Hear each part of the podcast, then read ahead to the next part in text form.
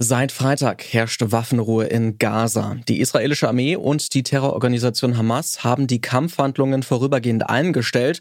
Stattdessen gelangen mehr humanitäre Hilfsgüter zur palästinensischen Zivilbevölkerung und es werden Geiseln gegen Gefangene ausgetauscht. Die Hamas lässt israelische Geiseln frei und dafür lässt Israel wiederum palästinensische Inhaftierte frei. Doch wie lange wird die Feuerpause anhalten und welche Zeichen gibt es darüber hinaus für eine Konfliktlösung?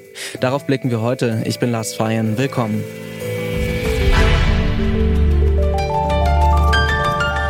Zurück zum Thema.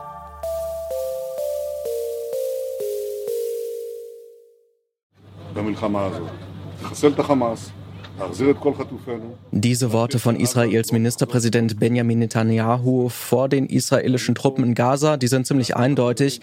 Die drei Ziele sind weiterhin Hamas zerstören, alle Geiseln befreien und jegliche Gefahr beseitigen, die für Israel aus dem Gazastreifen entstehen könnte. Israel, so die Botschaft, kämpft bis zum bitteren Ende, bis zum Sieg.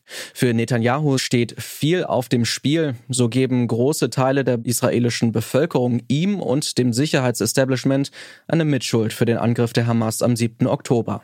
Sein Auftritt hier im Gazastreifen vor allem eine kurzfristige Verbesserung für sein Image.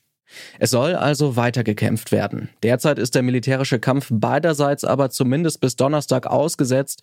Stattdessen werden Geiseln nun gegen Gefangene ausgetauscht. Hilfsgüter werden in den Gazastreifen gelassen. Eine gute Nachricht. Den befreiten israelischen Geiseln geht es zumindest körperlich gut. Sie brauchen keine notfallmedizinische Betreuung. Happy to say that despite the fact that the uh, harsh conditions they have been under and the um, experience of captivity. They did not um, require any emergent medical uh, intervention. So hat es der Arzt Itai Pessach bei einer Pressekonferenz gesagt. Die hauptsächlichen Gründe bestehen natürlich darin, dass immer noch sehr, sehr viele Geiseln im Gazastreifen festgehalten werden. Und da das im Moment ja ganz gut gelaufen ist mit dem Austausch von Geiseln auf der einen Seite und Gefangenen auf der anderen Seite, denke ich, dass Israel jede Chance nutzen will, noch mehr Geiseln freizubekommen. Das ist die Sicht von Claudia Baumgart-Ochse vom Leibniz-Institut für Friedens- und Konfliktforschung. Sie beschäftigt sich mit dem Konflikt in Nahost und erklärt, dass die Feuerpause nicht nur für Israel, sondern auch für die Hamas wichtig ist. Ja, für die Hamas steht natürlich auf dem Spiel, dass sie jetzt ja schon massiv geschwächt wurde. Also wir haben ja schon letzte Woche gehört äh, von der israelischen Armee, ähm, dass sie äh, im Nordteil des Gazastreifens bereits äh, sehr viel Infrastrukturen auch zerstört hat, der Hamas sehr viele Kämpfer auch bereits umgebracht hat. Das heißt, für die Hamas ist das natürlich auch eine Gelegenheit, sich neu zu sammeln, äh, Kräfte zu sammeln. Sie wird diese Waffenruhe sicherlich dafür nutzen.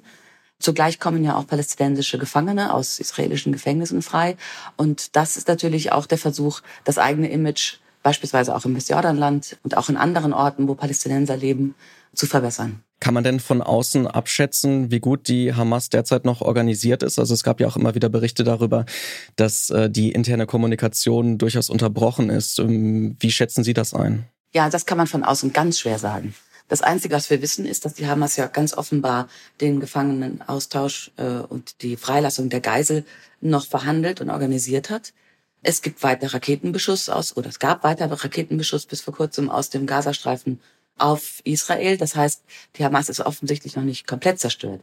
Wie gut jetzt die interne Organisation überhaupt noch funktioniert, auch die Kommunikation mit den äh, Büros beispielsweise äh, in Katar oder anderen äh, arabischen Ländern, das ist ganz schwer von außen zu sagen. Die Lage in Gaza hat sich also zumindest kurzfristig entspannt. Doch wie geht es jetzt weiter? Hier spielen vor allem andere Staaten eine Rolle, besonders die USA. Washingtons Position hat laut Nahost-Expertin Claudia Baumgart-Ochse einen großen Einfluss auf das weitere Vorgehen Israels. Ich denke, das beeinflusst Israel ganz massiv. Äh, USA ist nach wie vor der wichtigste Partner. Die USA haben ja Kriegsschiffe auch in die Region beordert, um Israel zu stützen, um die Abschreckung letztlich auch wiederherzustellen. Also die USA bleiben der ganz wichtige Partner. Und deswegen ist es ganz zentral, was die USA tun und lassen und was sie sagen. Ja, und Präsident Biden hat ja gesagt, er hält es für legitim, dass Israel versucht, die Hamas zu zerstören, wegen dieses Angriffs vom 7. Oktober. Aber er hat auch gesagt, es könnte schwierig sein, dieses Ziel auch zu erreichen. Das heißt, er hat durchaus Zweifel daran geäußert, ob das möglich sein wird. Und ich denke, im Moment laufen die diplomatischen Kanäle sozusagen heiß, um zu versuchen, aus der Waffenruhe vielleicht auch, auch eine längere Phase des Schweigens der Waffen zu machen. Sie haben Katar gerade auch schon angesprochen. Der Staat hat ja auch beim Geiselaustausch eine Rolle gespielt. Wie wichtig ist denn die Rolle von diesen Staaten in der Region vielleicht auch? Also ich halte die Rolle von diesen Staaten eigentlich wirklich für zentral. Katar und Ägypten haben ja jetzt die Freilassung der Geiseln äh, verhandelt mit der Hamas. Sie sind eine der wenigen Staaten, also gerade Katar, der noch äh, Beziehungen überhaupt zur Hamas hat und Kanäle hat. Also das war zentral wichtig. Zugleich hat Katar gute Verbindungen zu den USA und auch zu Israel. Also das war ähm, wirklich zentral wichtig.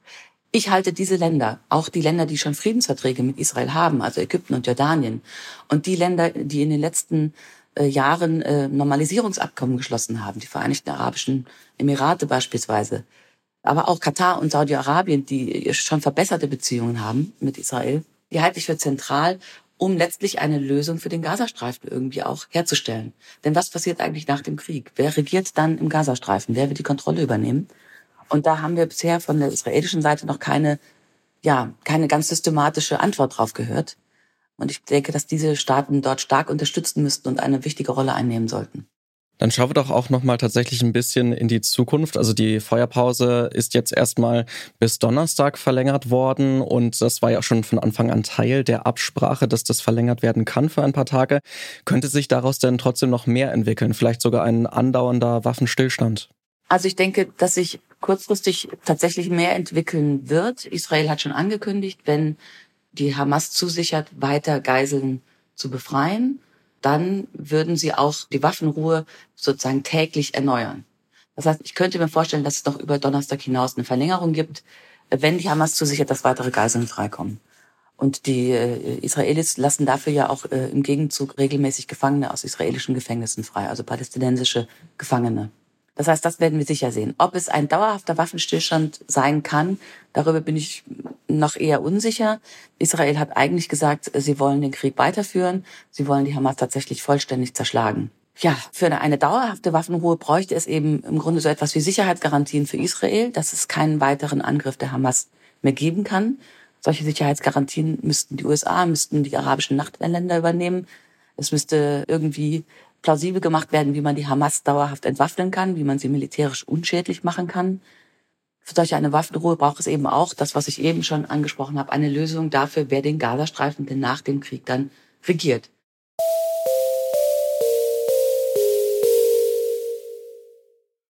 Sowohl für Israel als auch für die Hamas steht viel auf dem Spiel. Beide Seiten haben ein Interesse, die derzeitige Waffenpause zu verlängern. Doch insgesamt bleibt das nur eine kurzfristige Lösung. Wie der Konflikt insgesamt gelöst werden könnte und vor allem wie der Gazastreifen nach dem Ende des Krieges regiert werden kann, das bleibt weiterhin unklar. Und das war's von uns für heute. Die Redaktion hatten Naomi Asal, Bruno Richter und Alea Rentmeister, Audioproduktion Stanley Baldauf. Ich bin Lars Feyen, macht's gut und wohl an. Zurück zum Thema vom Podcast Radio Detektor FM.